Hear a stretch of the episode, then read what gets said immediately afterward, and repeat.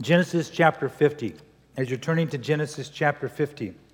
Today, I want you to go home and I want you to pull out 100 pennies and I want you to find a flat surface. And for 30 minutes, I want you to spin all 100 pennies and keep them going. Don't let one of them drop. I'm serious. I want you to do it for 30 minutes. Kind of overwhelming, right? I mean, you think about that. I'd probably do two of them and do it for about 30 seconds, maybe. But what if you had 8 billion pennies that you had to spin? And you had to keep them constantly spinning. Let's just say 8 billion people in this world today. All the circumstances, all the thoughts, all the prayers of the Christians. And by the way, hold up the table while you're spinning 8 billion of them. Take care of the universe and the weather and all those things. When we think of that and when I read scripture, it's what God does. He's sovereign. He's the ruler of the universe. He's the King of kings and Lord of lords. And He does all those things without even breaking a sweat. We have been looking at God's attributes. And we've seen that as we look at each attribute, that God is infinite, that there is no bounds, there's no measurements, there's nothing that holds in or measures these attributes. He's infinite in every single one. So he is all powerful, he is all knowing, he is present everywhere, and he is infinitely holy. There's no sin or evil in him at all. Now, when we study those, as we've done the last few weeks, we go, what a comfort for God's people to know those things about God. And we take peace in those wonderful, glorious truths. And when you look at those, just those together, they lay out for us God's sovereignty and so this morning, we look at the attribute that God is infinitely sovereign, that He's in control of all things. And if I gathered in this room, or let's just say in the city, many Christians from around the world, and I said, Do you believe that God is sovereign? There'd probably be a big yeah, yeah, uh, uh, unanimous yes. The problem, though, which we look at this morning, is that there are differing opinions and definitions which go contrary to the Word of God regarding what does it mean when we say that God is sovereign. so this morning we look to the truths of God's Word, and the scriptural truth that we look at this morning is God is the supreme King of the universe who is in complete control of all things, resulting in comfort and joy in the hearts of His people. As you've turned to Genesis chapter 50, here's the background. If you don't know, there's a guy named Joseph, and you need to know this part before we read this because this is key. Joseph was one of 12 brothers. He was second to the last. His father loved him and actually showed him favoritism, so he makes him this famous coat of many colors, which makes his brothers jealous. And so uh, one day he's told, Hey, go check on your brothers after he had these dreams, which no one liked in his family. And so he goes out to see his brothers, and his brothers say, Oh, here's that brother of ours. Let's take his coat and let's kill him. And it just happened to be that they said, Well, there's a pit, let's throw him in the pit. Instead of killing him, they looked up and they just happened to see, oh, there's some traders going by. Let's sell him to those slave traders so we don't kill him. And they take the uh, cloth and they put some animal blood, take it back to the father, and say, oh, uh, something happened to Joseph. He must have died. A beast got him. And it just happened to be that those slave traders were going to Egypt. And while he was in Egypt, it just happened to be a guy named Potiphar buys Joseph and makes him his slave, who has a wife who asks Joseph day after day, sleep with me, come have sex with me. Instead, she sets him up and he refuses. And so she frames him and says, Hey, this guy tried to uh, abuse me, to rape me, whatever. So he gets thrown into prison just happens to be it's a prison in which there's two guys that served uh, pharaoh who ends up in prison as well. And while he's there for many years whatever time it is they just happen to have some dreams in the middle of the night. And joseph just happens to by god's power to be able to tell them what they mean. A few days later both those dreams come true. One guy is killed the other one's restored back to pharaoh. And a time later pharaoh has a couple dreams and it just happened to be that the guy remembered, oh, that's right, there's Joseph in the, oh, let's bring him out and he'll interpret it for you. And he interprets the dreams for Pharaoh. And Pharaoh says, If we're going to prepare for this famine, then you're in charge. And he makes him like his second in command, like his prime minister. And Joseph then prepares for seven years for a famine. And because he does that, all of these people happen to survive this famine. And by chance, his brothers who live in another country who did this wicked, evil deed come to Egypt because their dad says, Hey, go get some food. They just happen to go in the day that he's there. He sees them. They don't don't recognize them. And through a host of things, they realize this is Joseph, who we sold into slavery. He forgives them. Go get dad and bring all your family. And they live together in Goshen, which is a, another, another key thing, just happened to be there. And now their dad dies. Here's what happens in the words that are said after their dad dies. Verse 15. When Joseph's brothers saw that their father was dead, they said, It may be that Joseph will hate us and pay us back for all the evil we did to him. So they sent a message to Joseph saying, Your father gave this command before he died. Say to Joseph, Please forgive the transgression of your brothers and their sin because they did evil to you. And now please forgive the transgression of the servants of the God of your father. Joseph wept when they spoke to him. His brothers also came and fell down before him and said, Behold, we are your servants. But Joseph said to them, Do not fear, for am I in the place of God? As for you, you meant evil against me, but God meant it for good to bring it about that many people should be kept alive as they are today. So do not fear. I will provide for you and your little ones. Thus he comforted them and spoke kindly to them the Word of God.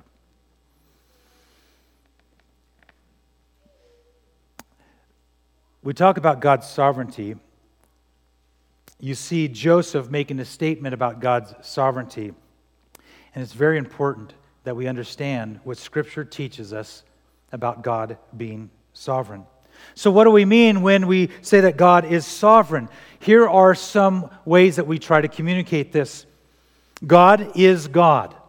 God is God, therefore, He is sovereign. God rules over all things, over all the universe. He has absolute control. Again, I would ask, and most Christians would say, Yes, I believe that. God's in complete control of all things. He's the supreme commander, the supreme ruler, the supreme king of the universe. God is in complete control of every single thing. And when we talk about God's sovereignty, we also say that God is able to do all of His holy will, and He does it. He fulfills it. Let me just ask this question Does God answer to anyone? There's like silence. I was expecting a resounding no. God answers to no one. There is no one, no law that God has to follow. God answers to no one. What God desires to do, He does. And there's no one that can stop God's hand, influence God's hand, or move God's hand. Two passages of Scripture, Psalm 135, verses 5 and 6 says this For I know that the Lord is great, and that our Lord is above all gods. Whatever the Lord pleases, he does, in heaven and on earth, in the seas, and all the deep. You see, what God pleases to do, He does.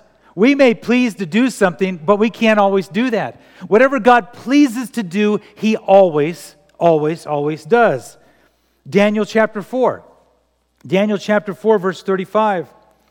It says, All the inhabitants of the earth are accounted as nothing. That means us and he does according to his will among the host of heaven and among the inhabitants of the earth, and none can stay his hand or say to him, What have you done?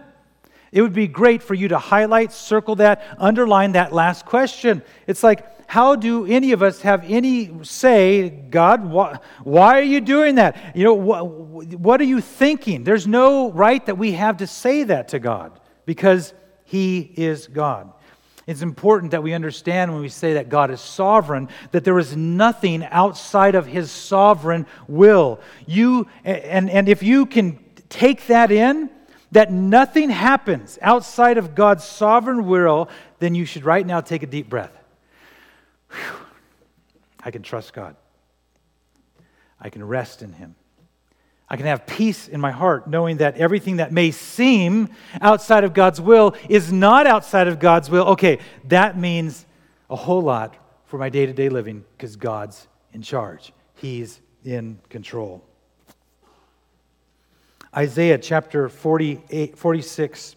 Isaiah chapter 46. It says in verses 8 through 10 Remember this and stand firm. Recall it to mind, you transgressors. Remember the former things of old, for I am God and there is no other. I am God and there is none like me, declaring the end from the beginning and from ancient times, things not yet done, saying, My counsel shall stand and I will accomplish all my purpose. Did you catch what he says there in verse 9? For I am God and there is what? It says like there's a hundred more. Is that what he says? No, he says there's no other. He says, I am the only God. And so that is key to in, understand that God is sovereign. So, what I want to do this morning is look, and if you're following the notes, there's three things um, that we're going to look at, three areas that God is sovereign in. Now, we could have put a whole bunch, but for the sake of time, we'll look at three, which are God's creation, His providence, and sin and salvation. So, actually, I probably should have put four, but I put sin and salvation together, there together. So, four areas that God is sovereign in. Number one, God is sovereign in creation. We've focused on creation in the last few weeks, especially when we looked at God's uh, omnipotence, that He is all powerful. Turn to Psalm chapter 33. Psalm chapter 33 reminds us of Genesis chapter 1, in which when God created, He spoke and said, Let there be what? Let there be light. And then He said, You know, let the mountains rise, let the water only get this far. He said, Let, or he said do, or he made, and it was all by his words. I mean, that is amazing to think that, that he created the universe with a word. Psalm chapter 33, and you'll keep your hand there because we'll go back to it again in a moment. Verses 6 through 9. By the word of the Lord the heavens were made, and by the breath of his mouth all their host. He gathers the waters of the sea as a heap. He puts the deep in storehouses. Let all the earth fear the Lord. Let all the inhabitants of the world stand in awe of him. For he spoke, and it came to be. He commanded, and it stood firm. God is sovereign in creation. We must also understand this God did not create the universe because it was something that was good for him to do. God doesn't need the universe. He doesn't need you. He doesn't need me. God the Father, God the Son, God the Holy Spirit in perfect unity, perfect fellowship. There was nothing that said, God, it would be good if you decided one day to create the universe and some people and all these things. There's nothing that controls his hand. God desired to do it, so he did it. So when we look at God being sovereign, the Word of God talking about His sovereign will, His sovereign decrees, that, that it is excellent, that He is praiseworthy because of this, that whatever God does, He does rightful and He does in holiness, and there's no sinfulness or wickedness in Him, which we will look at in just a moment. Therefore, we can join in in Revelation 4:11 and say, "Worthy are you, Lord, to receive glory and honor and power, for you created all things, and by your hand, by your will they existed and were created." So this morning, you should praise God and say, "Worthy are you, Lord, of all of our praise, just even for the creation." That we should praise him because of that. So when you look at creation, here's a few, again, just a few things this morning we're pointing out. God is sovereign over all matter. That everything in the universe he holds together. We'll look at that in a moment too. We were in Colossians last week with that. But if you think of God being sovereign over all matter, this means one molecule, one atom, one grain of sand, one speck of dust, if it's outside of God's sovereign will, then he's not sovereign and he's not God. You're like, that speck of dust that I could see falling. Yes. And some people think that's a ridiculous statement. But if anything happens outside of God's will, then he's not sovereign.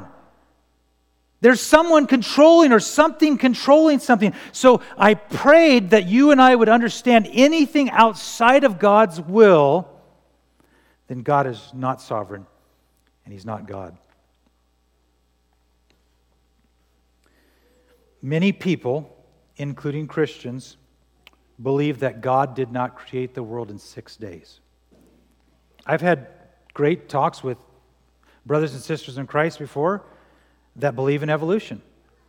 They believe that, well, God used it in a way. But here's the problem with evolution if you believe that God used evolution or he didn't, either way, evolution denies God's sovereignty. What it does, it says, well, God created or God used evolution, and then God stepped out of it, just like we looked last week about false errors, about what we believe about God's omnipresence. God is intricately involved in every aspect of creation, and therefore, evolution denies God's sovereignty.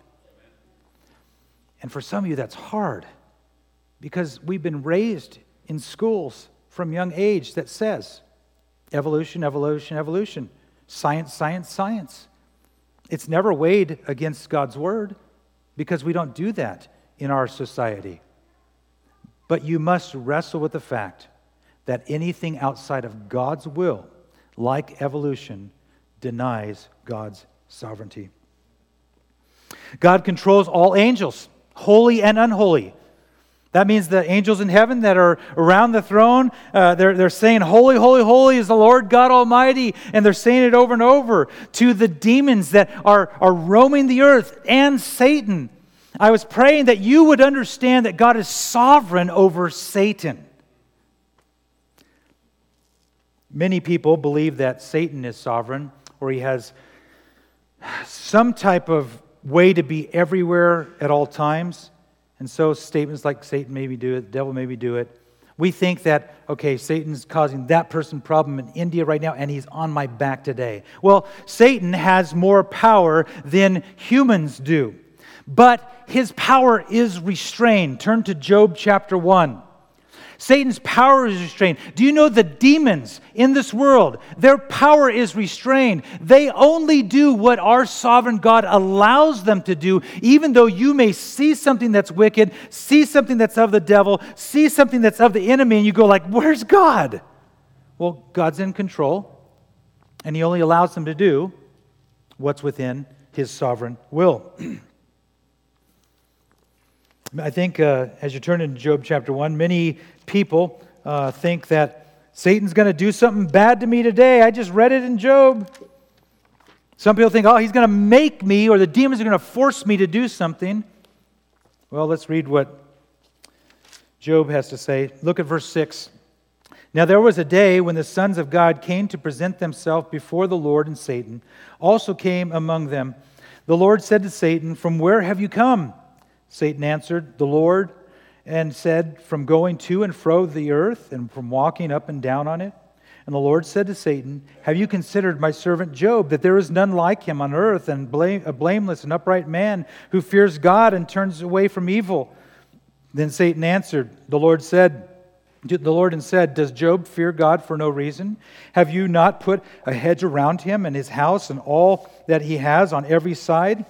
You have blessed the work of his hands, and his possessions have increased in the land. But stretch out your hand and touch all that he has, and he will curse you to your face. Here's the key look at verse 12. And the Lord said to Satan, Behold, all that he has is in your hand. Only against him do not stretch out your hand. So Satan went out from the presence of the Lord. Keep your hand there. We'll look, turn to chapter 2. Satan then goes, and there's a host of things that happens on the same day. He loses everything. The enemy comes and takes things away. Fire from heaven, as it's, as it's described as one of his uh, uh, servants, burns up some of the stuff. And then all of his children die when this wind blows and knocks the house over that they're in. And yet Job doesn't turn from God, he worships God. And you'd think, wow, that is enough.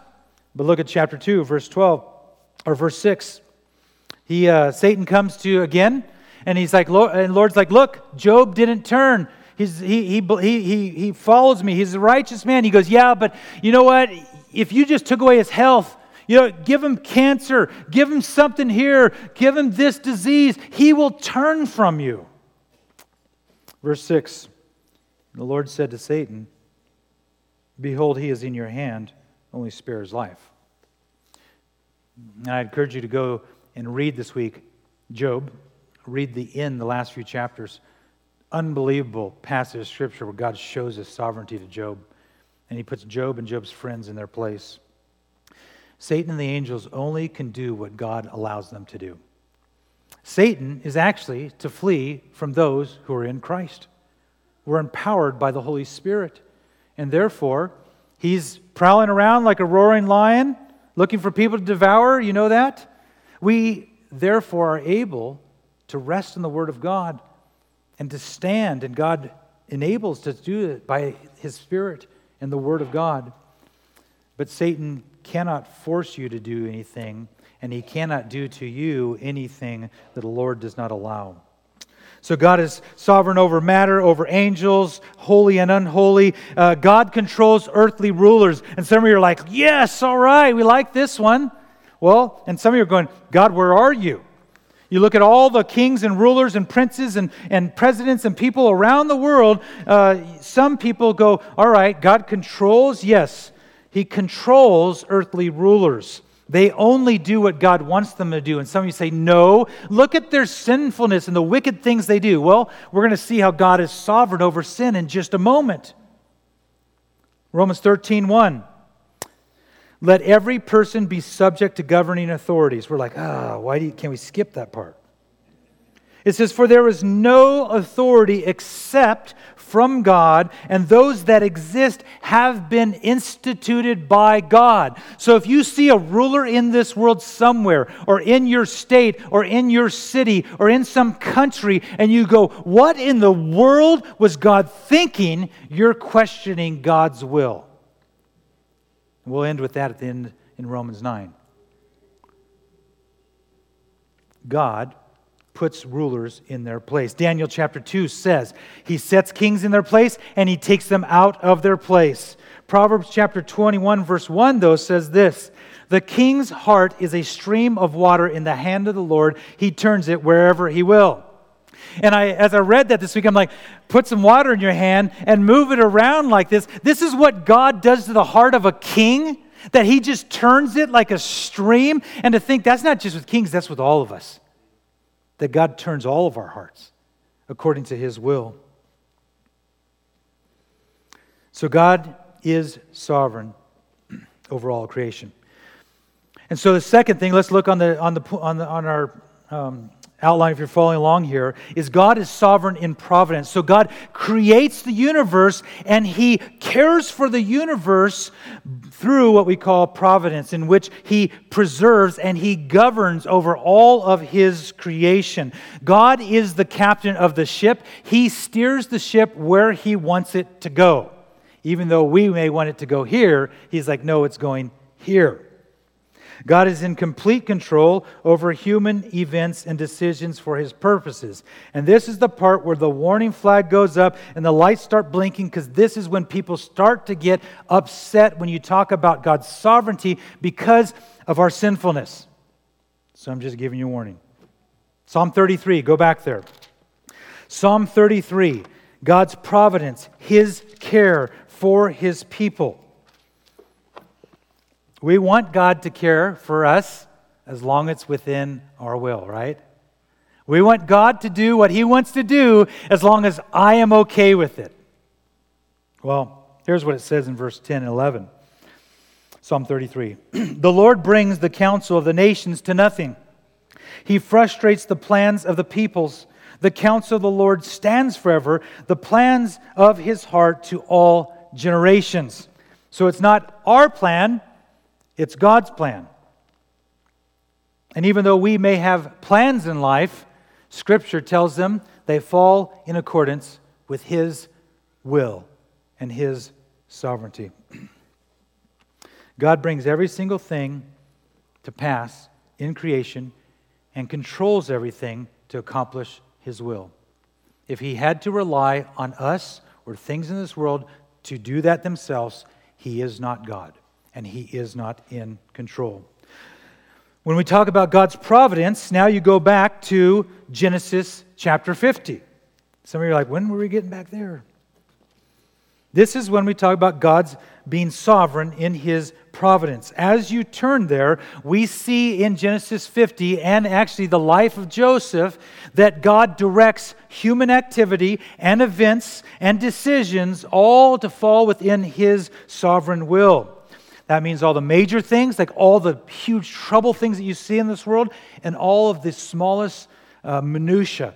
And what I mean by that, Matthew 10 29 says, Are not two sparrows sold for a penny? Not one of them will fall to the ground apart from your Father. How many birds are there in this world? I mean, are there billions and billions? Oh, I don't know how many. They can estimate. But the fact that God knows everything, is in control of everything, and He knows that you have had the worst day in your life this week, and at the same time, that three sparrows died over in that park. Nothing evades His knowledge, His power, His presence, or His sovereignty. And because God is sovereign, our future, amen, is in God's hand and not Satan's or someone else. Again, some Christians battle and think these people are going to do this to me, Satan's going to do this to me, and those things do not happen or are not allowed unless it's according to God's will. Your future is in God's hand, whether you believe in Him or not. And so I don't know if you paid attention when I was telling you the background story about Joseph. I kept saying, Oh, it just happened? Or some of you are like, Pastor saying that? Where's he going with this? Well, let's talk about chance good luck and bad luck. Because God is working everything according to his will, there is no such thing as good luck or bad luck. And you are like, oh, come on. No, it's true. Some people would say like this Joseph had some bad luck. His dad should have never given him that coat. That wretched coat caused all these problems, and in bad luck after bad luck after bad. Oh, but then you know what? He had some good luck that one day because that cup bearer remembered he was the dream interpreter. But that's how many people, even many Christians, look at life as things of being good luck or bad luck. Some of you are like, oh, I like to play and, and, roll the dice. And it's like, well, here's what God's word says about even rolling dice. Proverbs 16 33. The lot is cast into the lap, but its every decision is from the Lord. So you can be playing Monopoly with your kids or whoever, and you're wanting to roll two sixes and you're blowing on it and you're shaking them, doing all your stuff to throw it. You're like, oh man, God controls the die to, teach us that He's in control of everything. There's nothing by chance that happens. Yet we battle and struggle in a world that teaches that everything's good luck, bad luck, good karma, bad karma, and yet in those things, God's sovereignty and His complete control is thrown to the back room and not believed. God has complete control of all of your life circumstances, even your tragedies. You go, well, whoa. What if Satan did that? The enemy did that? He's in control of everything, even your life tragedies. When you face a tragedy, when you read Joseph's life, many people say, that was a tragedy. What happened to him and being thrown in the pit and slavery and then into jail and all these things, people say, that's a tragedy. God was working through it. We don't read in, in the storyline at all that God at some point while he's in the prison one night says, Hey, Joseph, by the way, hold on for four more years because I'm in control of all this. We don't have that. It does, it's not until you read Genesis 50 where he speaks what God has shown him in this. Go back to Genesis 50. Look specifically at verses 19 through 21. And as you're turning there, some people, and I've even heard pastors preach wrongly, that God has nothing to do with suffering. I've heard Christians say, well, no, it's just because it's a fallen world and Satan, suffering comes from them, not from God. God doesn't uh, ever allow or have anything to do with that. But Christians do believe that God has the power to stop our sufferings, but many times he does not because there's a purpose behind it. Christians do believe that God is holy, that His will is holy, and that He's ordained what to happen, uh, and it's for His purpose and His glory. But there are things at times we think He should do, and He does not because it's not within His will. Verse 19 But Joseph said to them, Do not fear, for am I in the place of God? As for you, you meant evil against me, but God meant it for good to bring it about that many people should be kept alive as they are today. So do not fear. I will provide for you and your little ones. Thus he comforted them and spoke kindly to them. Did you see verse 20?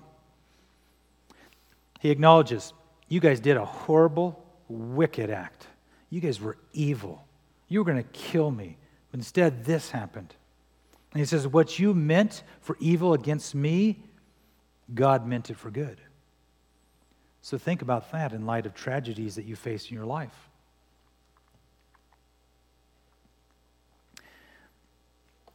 You would, living here, would know just east of town, you have the Clark Fork and you have the Blackfoot. And they come together, right? There's this confluence that happens there. And you can think about God's sovereign will and His working in our lives and circumstances and working as coming together when we read the things that we read here in Genesis chapter 50. Many, many, many, many, many times, maybe many, many, many times a day, we do not intend to do what God desires or wants us to do, but and so we sin, and yet even in our sin, God works His will in our sin for His glory and His purpose. He fulfills all of His plans even when we are not desiring to follow and be obedient to Him. So, what do you see in verse 20? Joseph's brothers were not outside, acting outside of God's will and plan. Their evil act was a part of what God had ordained in His will so that Joseph would be sold into slavery, be in Egypt, on through the end of the story, and many people are saved.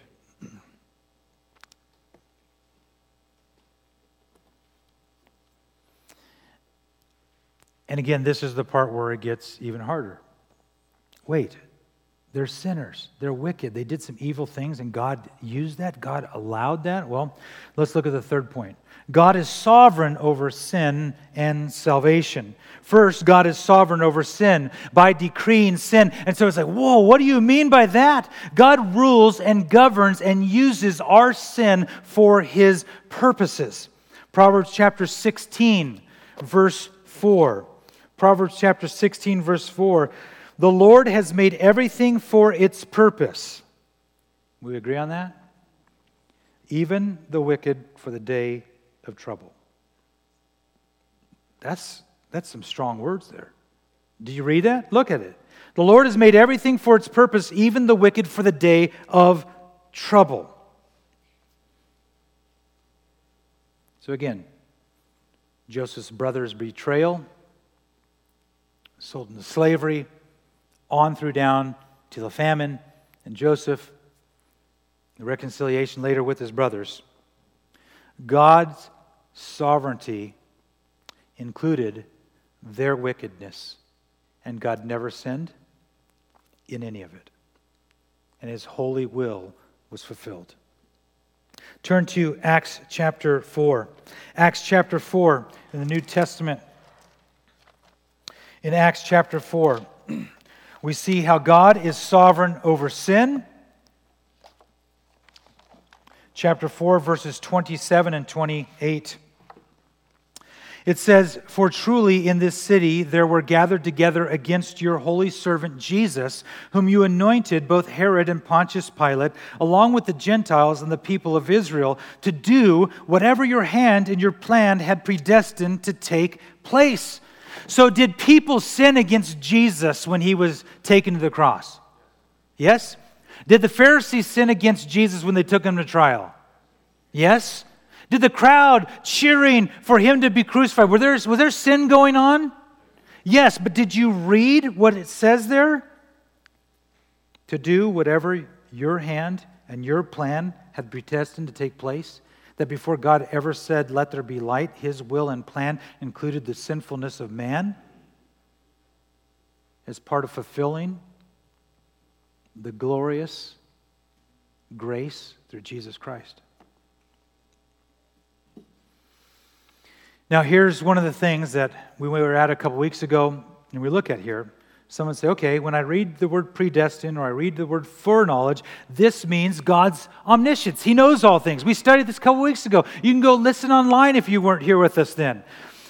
But some believe that God foresees all the human decisions, which He does and He knows, but without ordaining them. I'll just tell you, I can't find it in Scripture. If you look into future and God has not ordained all human activity, then we go back to chance and luck. And it just happens. And what that leads to, if we are left to chance, God is not sovereign and God is not God. If God is waiting for you to do something so that then His will is fulfilled, He's not God. You're God. Are we getting anywhere this morning? Everyone's. I'll just tell you, this is um, at times God's sovereignty. I don't know. Maybe I'll come up with another list, but I'd say that this is probably one of the most hardest, difficult doctrine to believe. If we truly want to believe all of the Bible that says about God's sovereignty. And the reason is because we are humans. And we're born into this world with a sin nature. One day, believers will be glorified. Man, what a day to understand these things fully. But I know that in my lifetime, I've been one of the ones who's railed at God with my fist and saying, God, no way is your sovereignty this way and this way. And you read a scripture and you're like, oh, how is that? We just need to acknowledge it's a reality for us this morning if we're seeking to glorify God as Him being sovereign.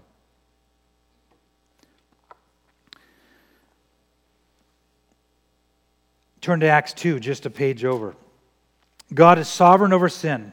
The example of Joseph, and then also the betrayal and murder of Jesus.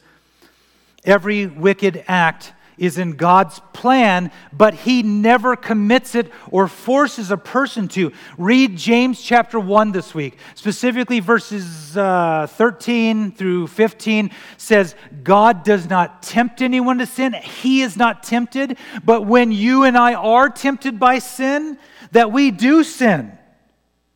But God has no part in tempting to sin because he's holy and righteous and never, ever sins. Acts chapter 2, verses 23 through 24. Again, God's sovereignty over sin. This Jesus delivered up according to the definite plan and foreknowledge of God. You crucified and killed by the hands of lawless men. God raised him up, loosening the pangs of death because it was not possible for him to be held by it. The key there, according to the definite plan and foreknowledge of God, people crucified and killed Jesus. And at the same time, Jesus says in John chapter 10 that he's the one who lays down his life and he's the one who takes it back up again.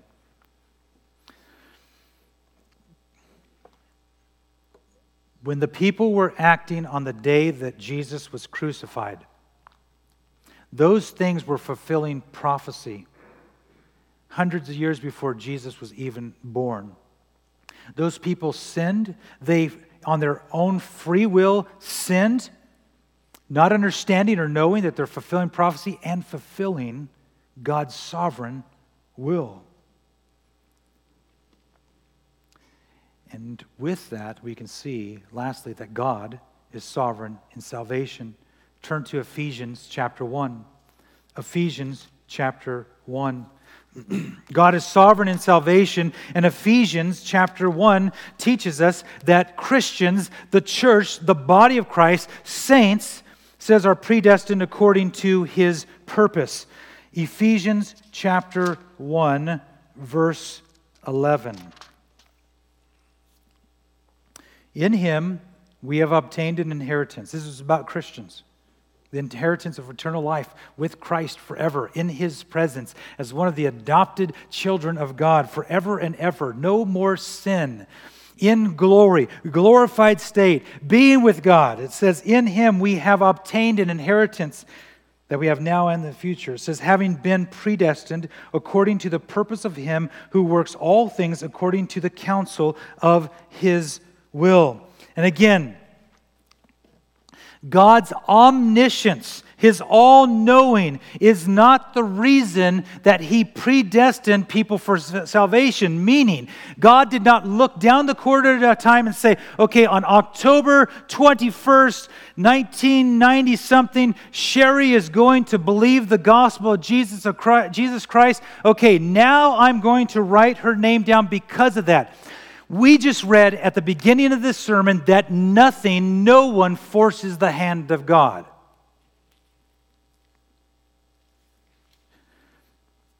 I cannot find any scripture that supports that God, because He saw on that day I was going to do that, now He has to write my name in. It's not scriptural. It's something that we believe, I believed for years, because I wanted to have some control and I could not rely on God's complete control. Read Acts chapter 9. It's the most definitive salvation of a person that I can find in Scripture that helps us understand that God, that salvation belongs to God. The apostle, apostle Paul, who was Saul on the road to Damascus, is going to go persecute and kill Christians, throw them in jail. And while he's on the road, God stops him. They fall down to the ground. God blinds them. He doesn't give him the gospel and say, okay, here's this, this, and this. He just says, Saul, get up and go do this. Saul believes. He's obedient. And I don't know how to help you understand, other than reading, that God just saved Saul who didn't want God to save him. Jesus. Yes, he was a Pharisee. Yes, he believed in God's law and was an expert in it. But he did not want to be saved by Jesus Christ. He wanted to kill everyone that was promoting Jesus Christ. And Saul was converted on that road. Turn to Ephesians chapter 2, verses 8, 9, and 10. Ephesians chapter 2 then backs up what Saul experienced. For by grace you have been saved through faith, and this is not your own doing, it is the gift of God, not as a result of works, so that no one may boast. For we are his workmanship, created in Christ Jesus for good works, which God prepared beforehand that we should walk in them. Amen. Aren't we all for the grace of God? We're so thankful that Jesus was a gift given that we could be saved.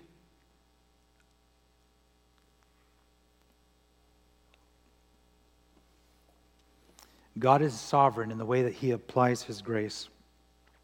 We can't tell Him, no one can tell Him how or when to save us. John 6:44 says this that no one can come to me unless the Father who sent me draws him and I will raise him up on the last day. You see, if we go back to that story of Genesis and you read on into Exodus, what happens to the nation of Israel is enslaved to Pharaoh of Egypt. They're slaves, they cannot get away.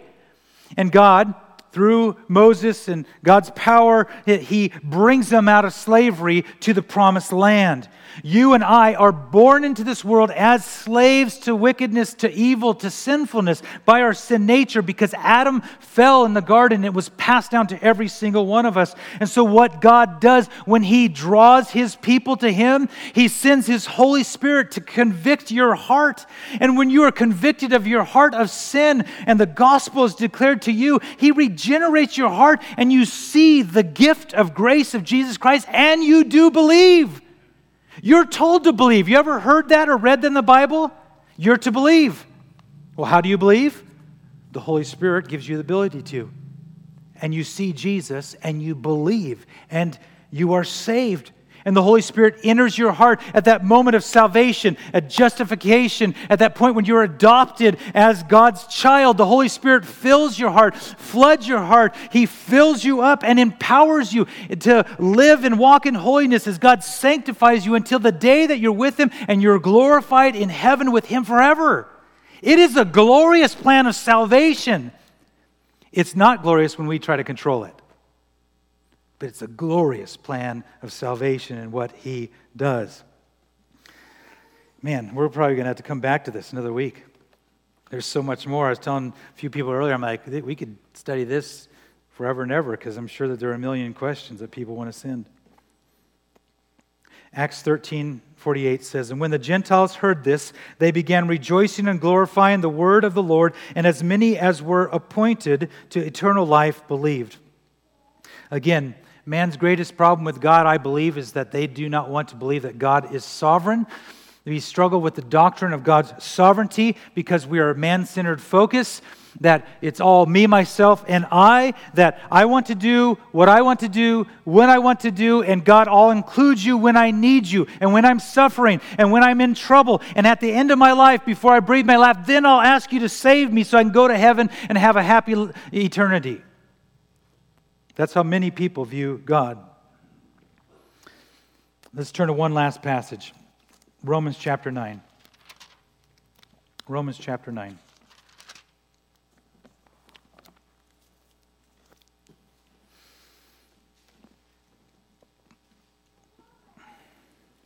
When we struggle with God's will and we want to know why He's doing this or that, and He doesn't give us a clear answer in Scripture, um, we need to watch our hearts and ask the Holy Spirit to help us. Because here's what verses 17 through 21 says. For the scripture says to Pharaoh, For this very purpose I have raised you up, that I might show my power in you, and that my name might be proclaimed in all the earth. So then he has mercy on whom he wills, and he hardens whomever he wills. You will say to me then, Why does he still find fault? For who can resist his will? But who are you, O man, to answer back to God? Will what is molded say to the molder, Why have you made me like this? Has the potter no right over the clay to make out of the same lump one vessel for honorable use and another for dishonorable use? God does as he does, as he pleases as he does, according to his will, he does. And we need to pray that God would help us know that he is sovereign. So, lastly, what do you do with this? What's my response to a sovereign God? Our response should be that we believe that He's in complete control. We should believe God's sovereignty, uh, that it should change, in a sense, how we view our past, our present, and our future events in our life. God's sovereignty should move us to fear Him, to worship Him, to bow down before Him because He is God. We should stand in awe of his steadfast love and mercy poured out on the cross, the blood of Jesus Christ to forgive us of our sins and make us his own. God's sovereignty should lead us to be obedient and to be humbly before him daily and read his word and to pray and take joy, lastly, in God's sovereignty. And with a grateful heart, give thanks to him. As the worship team comes forward, as we bless the name of the Lord as we sing. My friend Dan and, and Matt and Brant, when uh, we were growing up, um, many evenings staying over at their house. They, I, I, grew up with a couple sisters, so these guys were like my brothers. And uh, Brent used to like to play this game called the What If game. And it was like, I just want to go to sleep. And he'd ask you all these ridiculous what if questions. You have to respond. But what if Joseph's father had not given him a coat?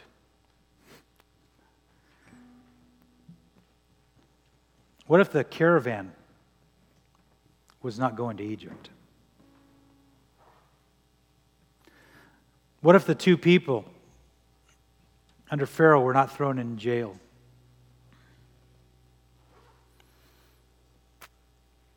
What if Joseph could not interpret those dreams? What if, after the famine, all of his people, family came down, the Israelites, and lived there in Goshen? And what if they weren't in slavery?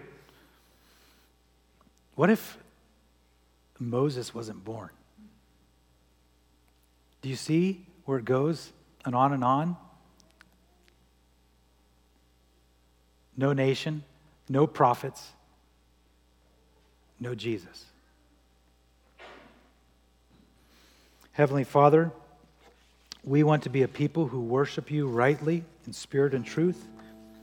We want to praise your name. And I pray you to help us this morning. Give us joy for knowing you. Give us joy that you give us understanding. Lord, some of these truths are so hard at times and we need you to help us to believe them. Father, would you help those in the midst of the tragedies that they're in right now?